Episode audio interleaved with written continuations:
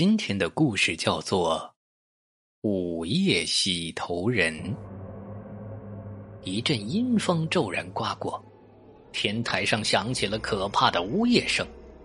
钱小雨浑身颤抖不止，忽然他看到史一阳和徐婉得意地笑了起来。随着史一阳和徐婉的笑声，他们的身体泛起了一阵阵的黑烟。钱小雨大惊失色呀，意识到自己好像做错了事情，但他已经来不及后悔。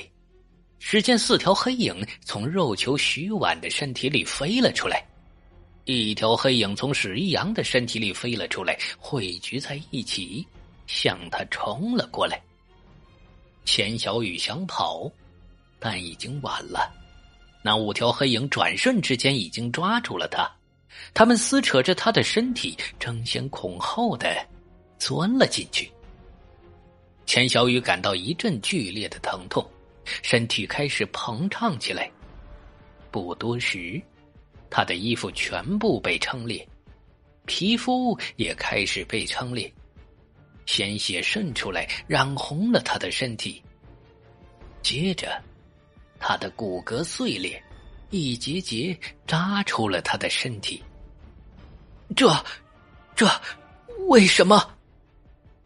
钱小雨还没死，挣扎着说道。史一阳拉着基本恢复了人形的徐婉走到了他的面前。实话告诉你吧，我们并不是被鬼控制了。小婉为了追求美貌，冒险使用了五鬼祝融之术，却遭到了五鬼反噬。我为了救她，把其中一个鬼魂引到了自己的身上，但是因为我的能力也不强，连一个鬼魂都控制得很勉强，时不时还会反被鬼给控制。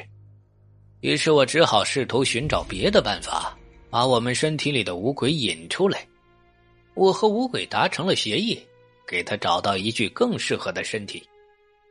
选来选去啊，我选中了林远东，便故意给他看到我摘下自己的头来洗这一幕，故意杀死诸葛，惊吓你们，之后又放过你们，就是料定在这个过程中，自私的你不会被林远东视为盟友，而一向表现和善的我，则会让林远东产生可以尝试请求的心理。那我就可以骗他，在自己身上贴上现身符，设下祭魂阵，替我们做五鬼的居所了。只是我没有料到啊，你却多事的跑来代替了他。看来他真的是傻人有傻福啊。史一阳得意的说完，拉着终于属于他的徐婉扬长而去。钱小雨悲哀的叫着，身体更加膨胀，最后啊，连眼球都胀得飞了出去。最后五鬼拖着他纵身从天台上跳了下去。走在楼梯上，史一阳诧异地问徐婉：你说五鬼既然已经进入了钱小雨的身体，为什么还不安生呢？他闹得这么坏，不会是不适应吧？看来我们还要做另一手的准备。你们也不用做准备了，我已经替你们准备好了死路。突然林远东的声音从楼梯转角处传来，石一阳惊讶地看着林远东，就站在拐角处，一脸阴鸷地看着自己。你刚刚说什么？我说，我已经替你们准备好了死路。林远东重申一遍，然后说，你一定想不到，钱小雨从我身上抢走的根本就不是你给我的现身符，而是我替换过的御魂符。你想骗我是吗？但现在你和五鬼都上了我的当，他们已经成了我的武器了。怎么可能？史一阳根本不信。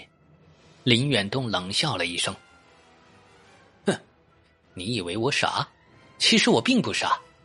是的，我完全按照你算计好的路在走，但你露出了一个破绽，从而让我对你产生了怀疑。什么破绽？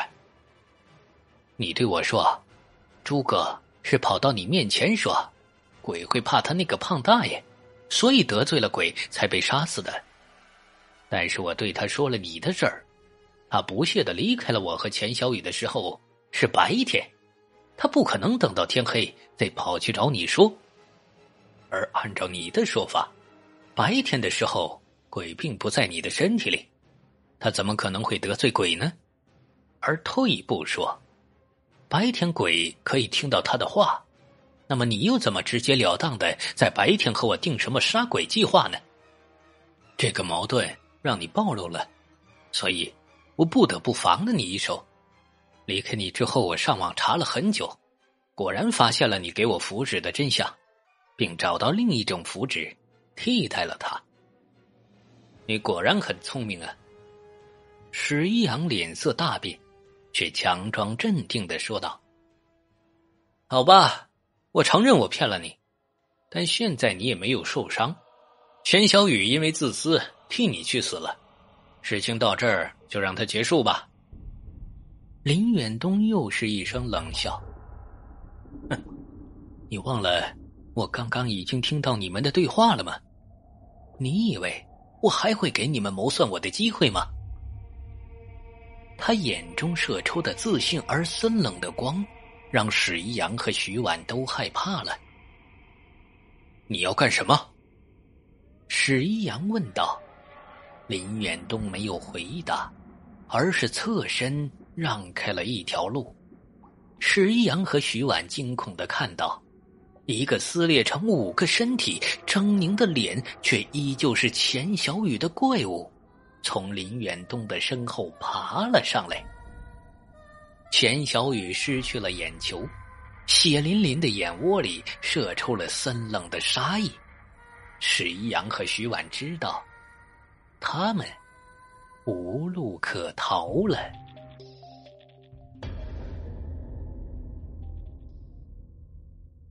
好了，今天的故事讲完了，感谢您的收听。喜欢本专辑的话，别忘了订阅收藏哦，更多精彩，下集继续。